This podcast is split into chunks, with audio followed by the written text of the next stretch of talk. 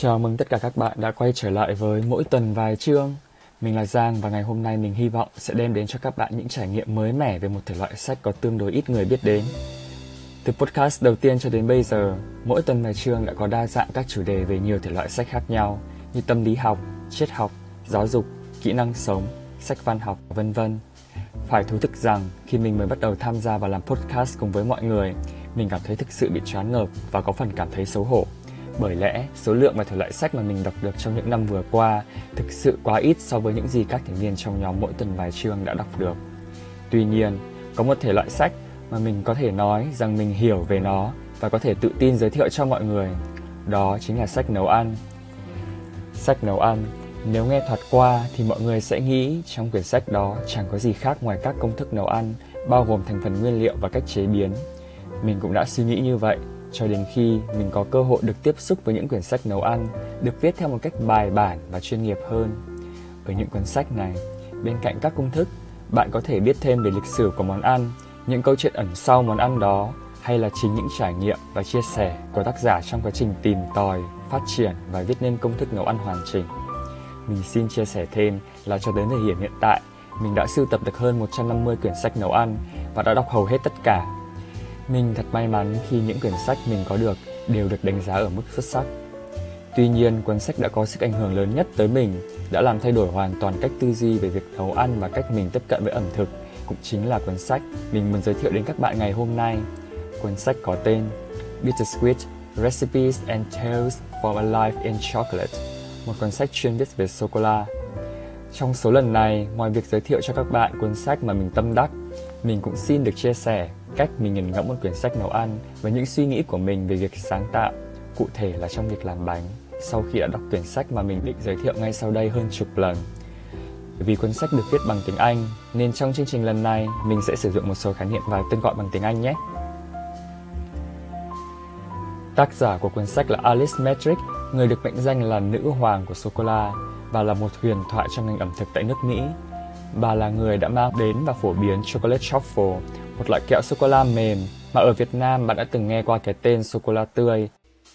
Bà cũng là chủ một chuỗi cửa hiệu bánh ngọt mang tên Coca-Cola, có cơ sở đầu tiên được thành lập tại Berkeley, California, hoạt động từ năm 1976 đến năm 1990. Alice Metric trong suốt sự nghiệp của mình đến tận bây giờ luôn luôn không ngừng học hỏi và mở rộng kiến thức của mình về những món tráng miệng Bà là tác giả của hơn 10 quyển sách nấu ăn và ba trong số đó đã được trao giải quyển sách nấu ăn của năm bởi Hiệp hội ẩm thực quốc tế và tổ chức James Beard, nơi mà các giải thưởng được ví như giải Oscar của ngành ẩm thực tại nước Mỹ. Bittersweet, cái tên của quyển sách, đã nói lên được đối tượng mà tác giả muốn đề cập đến trong quyển sách, đó chính là sô-cô-la, là lĩnh vực sở trường của Alice, là nguyên liệu đã giúp cho Alice nổi danh trên khắp nước Mỹ về tổng thể, cuốn sách có độ dài gồm 400 trang, được chia thành 8 chương, chưa bao gồm những mục phụ. Theo như lời của chính tác giả, đây là phần nhiều, một quyển sách nấu ăn và cũng là một quyển hồi ký của chính bà, người đã dành cả sự nghiệp của mình. Ở đây mình xin được phép trích lời của chính tác giả để sống và làm việc với sô-cô-la. Khác với nhiều quyển sách nấu ăn khác, mỗi chương của quyển sách không tập trung cụ thể vào một loại đồ tráng miệng nào – mà thay vào đó, tất cả các công thức sẽ được xoay quanh câu chuyện mà Alice Metric mang đến cho người đọc ở đầu mỗi chương. Bây giờ các bạn hãy cùng mình đi sâu hơn vào nội dung của cuốn sách nhé. Ở chương đầu tiên của cuốn sách này, bạn sẽ không bắt gặp bất kỳ một công thức nào cả. Thay vào đó, Alice dành chương này để giới thiệu về những kỹ năng, dụng cụ thiết yếu và cách lựa chọn nguyên liệu của mình. Ở phần giới thiệu, mình có đề cập đến những quyển sách nấu ăn được viết theo một cách chuyên nghiệp hơn. Vậy, chuyên nghiệp hơn ở đây có nghĩa là gì? Sự chuyên nghiệp ở trong một quyển sách nấu ăn được thể hiện qua sự chi tiết và mức độ đầu tư về nội dung cũng như cả hình thức. Về mặt hình thức, những quyển sách nấu ăn như vậy thường sẽ có phần ảnh chú thích cho công thức, mặc cho số lượng ảnh ít hay nhiều. Những bức ảnh này không hề được chụp theo một cách ngẫu nhiên mà được bày trí, sắp đặt theo concept để đảm bảo thỏa mãn người đọc về mặt thị giác.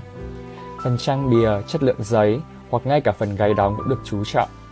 Còn về phần nội dung thì một cuốn sách nấu ăn hay không chỉ trả lời giúp bạn câu hỏi làm cái gì mà còn rất chú trọng vào việc làm như thế nào và tại sao lại làm như vậy. Phần giới thiệu về nguyên liệu, kỹ năng và dụng cụ cần thiết là một trong những cách các tác giả dùng để trả lời cho hai câu hỏi mình vừa đề cập ở trên.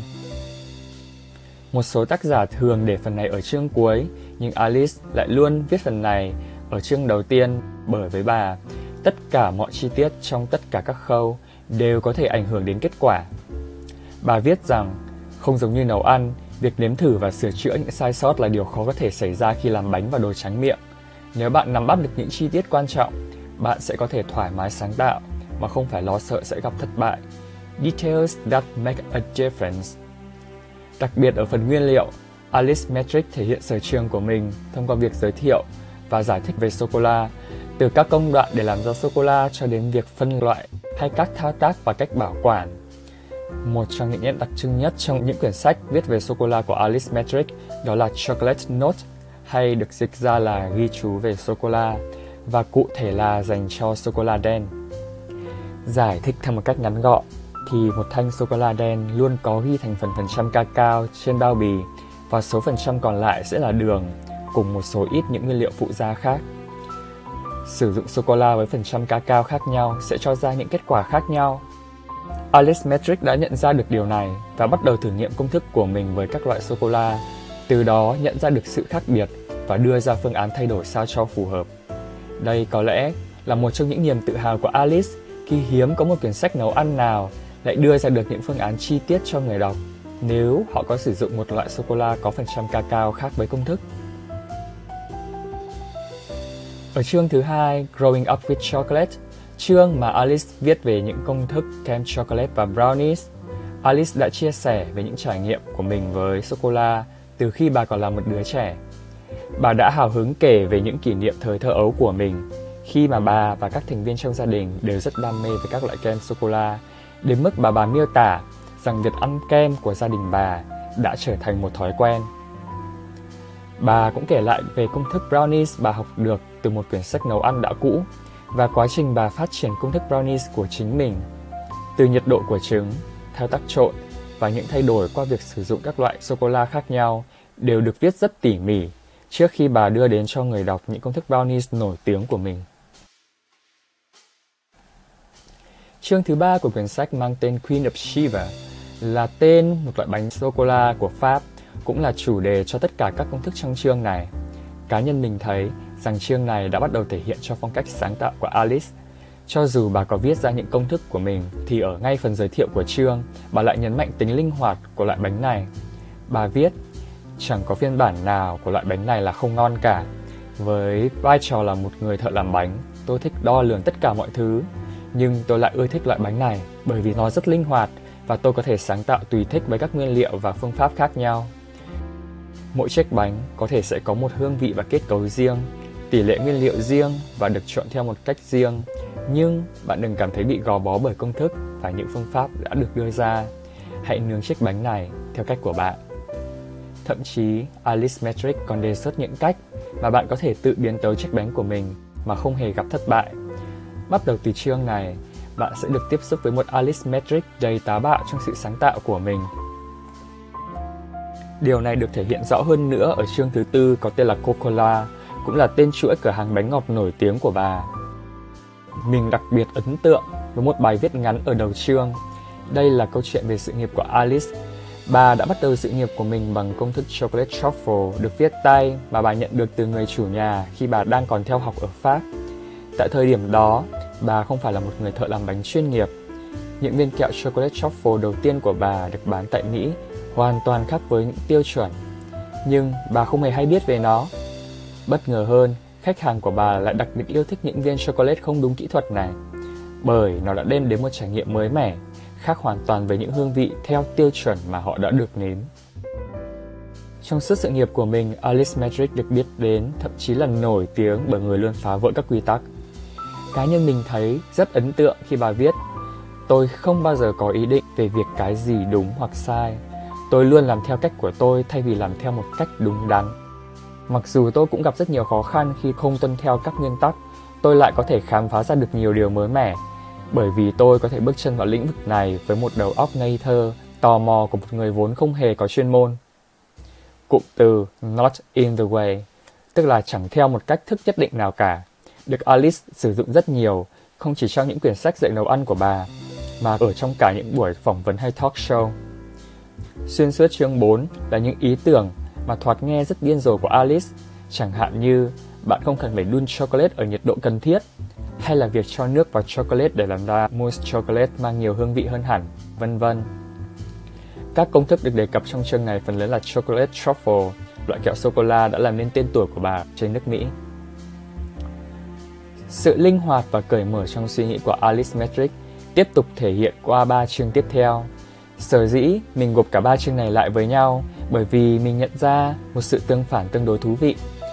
Alice Metric mặc dù là người đã làm ra những chiếc bánh ngọt hay đồ tráng miệng cầu kỳ lại đặc biệt ưa thích sự đơn giản. Sau khi bán chuỗi cửa hàng Coca-Cola của mình vào năm 1990, bà chuyên tâm vào việc viết sách dạy nấu ăn. Bà nhận ra rằng công việc làm bánh ở nhà bất tiện hơn rất nhiều so với khi bà còn làm việc tại cửa hàng, bởi lẽ người nội trợ không có đủ thời gian cũng như không gian bếp để có thể hoàn thành những món tráng miệng phức tạp. Alice từng giải thích trong Coca-Cola, cuốn sách đầu tiên của bà, và cũng là cuốn sách tạo nên tiếng vang cho Alice. Nếu như tôi làm việc ở bếp bánh chuyên nghiệp, tôi sẽ có thời gian, tôi đã có sẵn các nguyên liệu và các thành phần bánh đã được chuẩn bị sẵn. Để thực hiện ý tưởng mới của mình, tôi có thể đi một vòng quanh khu bếp và có thể có được những thứ mà tôi cần. Nhưng đối với những người nội trợ, họ không có thời gian, không có sẵn những thành phần họ cần trong tay và bếp của họ thì sẽ chật hơn rất nhiều. Đây chính là lý do mà Alice luôn tìm cách đơn giản hóa những công thức thường chỉ được sử dụng trong những căn bếp chuyên nghiệp để phù hợp hơn với quy mô gia đình. Bên cạnh đó, mặc dù sở trường của bà là những món tráng miệng kiểu Pháp, Alice bắt đầu quay trở lại nghiên cứu những công thức quen thuộc đối với người Mỹ. Ở chương 7 của quyển sách có tên Home Baking, Alice đã viết những công thức dễ thao tác như cheesecake, bánh phô mai, scone, bánh bơi xốp giòn hoặc bánh tart hạt hồ đào. Khi phát triển những công thức này, bà luôn tìm cách cắt bỏ những thao tác không cần thiết và không thông dụng và thay vào đó là những cách thức đơn giản hơn nhưng vẫn cho ra được sản phẩm thật chất lượng. Bà cũng nhấn mạnh sự quan trọng của nguyên liệu ở đầu chương 5 Less is more, rằng các món tráng miệng nếu muốn ngon không nhất thiết phải quá cầu kỳ. Nếu người chế biến sử dụng nguyên liệu chất lượng tốt, kèm theo đó là một vài kỹ năng, thì mọi người hoàn toàn có thể làm ra những món tráng miệng thật tuyệt vời. Alice Metric quả thực là một người yêu thích sự đơn giản. Tuy nhiên, mình cũng mong mọi người đừng quên rằng Alice là chủ của một chuỗi cửa hàng tráng miệng nổi tiếng, là người có thể chinh phục những chiếc bánh Pháp cầu kỳ về mặt thành phần và cả cách trang trí. Bà chia sẻ, tôi nghĩ tất cả các đầu bếp đều cần học cách làm những món tráng miệng phức tạp hơn để có thể dùng trong những dịp đặc biệt. Một trong những cách trang trí đặc trưng của Alice Metric là những chiếc bánh kem nhiều lớp, thành bánh được phủ sô-cô-la còn ở trên là những miếng sô-cô-la mỏng hình rẻ quạt được làm thủ công bằng cách dùng dao cạo sô-cô-la đã được trải mỏng trên một chiếc khay nướng. Tại chương 6, Gliss and Glamour, Alice đã đưa ra hướng dẫn cách để làm nên một chiếc bánh kem theo phong cách chuyên nghiệp ở ngay tại căn bếp gia đình. Mình xin được kể thêm rằng mình đã dành rất nhiều thời gian để đọc đi đọc lại thật nhiều chương này, rồi sau đó bắt tay vào luyện tập và làm thử. Thành quả cuối cùng thật bất ngờ, mình không thể ngờ được rằng những chiếc bánh mà mình làm ra tương đối đơn giản nhưng lại tạo được ấn tượng vượt ngoài mong đợi cho những người thưởng thức chiếc bánh của mình. Sự sáng tạo của Alice chưa dừng lại ở đó. Ở chương cuối cùng, sau khi dạo chơi với sô-cô-la ở những món tráng miệng, Alice đã thử tìm cách đưa hương vị của cacao và sô-cô-la vào các món ăn khác. Chương thứ 8, chương cuối cùng của sách có tên The Sweet and the Savory, Playing with Nibs and Dining on Chocolate. Alice đã phối hợp hạt cacao, bột cacao và sô-cô-la vào các món ăn mặn, chẳng hạn như salad với hạt cacao rang, hoặc là gan gà sức rượu sherry và cacao, hoặc như món ragu nấm cùng với cả sô-cô-la. Mình xin thú thật rằng chương 8 là một bất ngờ rất lớn đối với mình bởi mình không hề nghĩ đến việc những công thức món ăn mặn sẽ được xuất hiện ở trong quyển sách này. Nhìn chung, Bitter Squid là một quyển sách nấu ăn được đánh giá rất cao, thậm chí còn giành được giải thưởng cuốn sách nấu ăn của năm bởi Hiệp hội ẩm thực quốc tế. Mặc dù mình không nắm rõ những tiêu chí của giải thưởng này, nhưng đối với mình, Bitter Squid đã làm được những điều rất xuất sắc để xứng đáng là cuốn sách nấu ăn mà mình yêu thích nhất trong tất cả các cuốn sách nấu ăn mình đã sưu tập được từ trước đến bây giờ. Bên cạnh những công thức được thử nghiệm rất nhiều lần trước khi xuất bản, những kiến thức vừa chuyên môn vừa dễ dàng tiếp cận, những câu chuyện thú vị, Peter Squid đã truyền cho mình cảm hứng rất lớn về việc sáng tạo trong khi làm bánh. Khi bạn làm bánh, điểm khác biệt căn bản so với khi bạn nấu ăn đó chính là tính chính xác trong quá trình thực hiện. Khác với lúc nấu ăn, bạn sẽ không có cơ hội để sửa chữa những sai lầm của mình khi bánh đã nằm trong lò. Chính vì thế, tất cả các quy trình trước đó đều phải thực hiện theo đúng những gì đã ghi trong công thức. Cũng vì lý do này mà những ai học làm bánh thường luôn đặt mục tiêu tìm ra được một công thức chuẩn. Mình cũng đã từng có suy nghĩ giống như vậy và cũng đã từng dành thời gian rất nhiều cho việc tìm đọc các công thức và làm thử chúng để tìm ra được công thức mình cho là hoàn hảo và bỏ qua hoàn toàn các công thức còn lại. Thế rồi, mình đã tìm cờ tìm được cuốn Bittersweet này và cuốn sách đã mang đến cho mình một cái nhìn rất khác. Nếu bạn có cơ hội tìm đọc tất cả các cuốn sách nấu ăn của Alice Metric, bạn sẽ nhận ra rằng Alice là một người có tư duy vô cùng cởi mở. Sáng tạo là một điều không thể thiếu khi làm bánh và các tác giả khác ngoài Alice chắc chắn cũng có cùng suy nghĩ như vậy. Tuy nhiên, hiếm có quyển sách nào lại luôn khuyến khích độc giả luôn tự thử nghiệm và sáng tạo một cách đầy phóng khoáng như những quyển sách của Alice. Bà luôn đối diện với những thử thách với tâm trí của một đứa trẻ, đầy tò mò và như bà hay tự ví von, non nớt như một trang giấy trắng. Bà luôn cảm thấy đó là điều rất may mắn bởi vì bà không muốn được đào tạo theo một cách bài bản nào cả mà sẽ là cách riêng của chính bà. Cụm từ not in the way tức là không theo một cách nhất định nào luôn xuất hiện mỗi khi bà được phỏng vấn về quá trình sáng tạo của mình. Alice luôn sẵn sàng đón nhận những ý tưởng cũng như những công thức mới và coi đó là một trong những khả năng và bà không hề có ý định đi tìm một công thức hoàn hảo về mọi mặt. Bà luôn nhấn mạnh rằng mỗi đầu bếp, mỗi người làm bánh cần luôn tự làm mới suy nghĩ của mình và tự học hỏi, bởi chỉ có vậy họ mới vượt qua được những rào cản trong suy nghĩ để có thể phát triển được xa hơn. Cách tư duy này của Alice đã khiến cho bà vượt qua được chính giới hạn của bản thân mình. Ví dụ như vào năm 1994, bà đã viết cuốn sách mang tên Chocolate and the Art of Low Fat Desert Tuy là một người tiếp xúc với chocolate, thứ nguyên liệu mà hơn 40% thành phần là bơ cacao, tức là chất béo, bà vẫn xem việc viết cuốn sách này là thử thách, vừa là cơ hội để bà vượt qua giới hạn của chính bản thân mình. Cuốn sách này đã đạt giải thưởng James Beard, giải Oscar của ngành ẩm thực cho hạng mục cuốn sách của năm, hay như cuốn sách mang tên Flavor Flower được xuất bản vào năm 2014. Bà đã thử sức mình với các món tráng miệng được làm từ các loại bột ngũ cốc không phải là bột mì, các loại bột không có gluten, mặc dù bản thân bà không hề có bất kỳ kiến thức gì về những loại bột này. Vậy nhưng bà đã làm được và cuốn sách này đã đem về cho bà thêm một giải James Beard cho hạng mục cuốn sách dạy làm bánh và món tráng miệng xuất sắc nhất. Sau khi nghiền ngẫm Squid, mình đã một lần nữa xem lại những công thức mà mình đã tìm tòi và nghiên cứu bấy lâu nay. Mình chợt nhận ra rằng mỗi công thức đều cho phép người làm được tự ý thay đổi hoặc thêm bớt nguyên liệu trong một khoảng nhất định.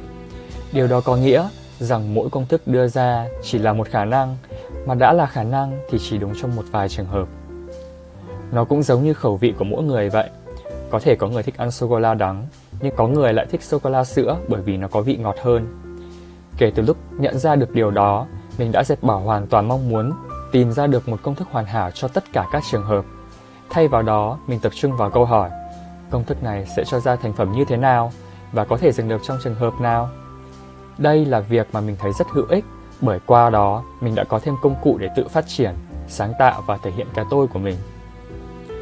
Tuy nhiên, việc sáng tạo không chỉ đơn thuần là phá vỡ đi các quy tắc, đầy đủ hơn phải là phá vỡ đi các quy tắc theo một cách đúng đắn. Tức là bạn phải có nền tảng thật vững chắc, phải hiểu xem các nguyên liệu có vai trò gì và sự thay đổi các nguyên liệu có thể dẫn đến những khả năng nào. Alice Metric mặc dù luôn thôi thúc mọi người hãy tự phát triển công thức của chính mình, cũng khuyên người đọc nên thử nghiệm trên công thức mà họ đã làm thành công trước đó.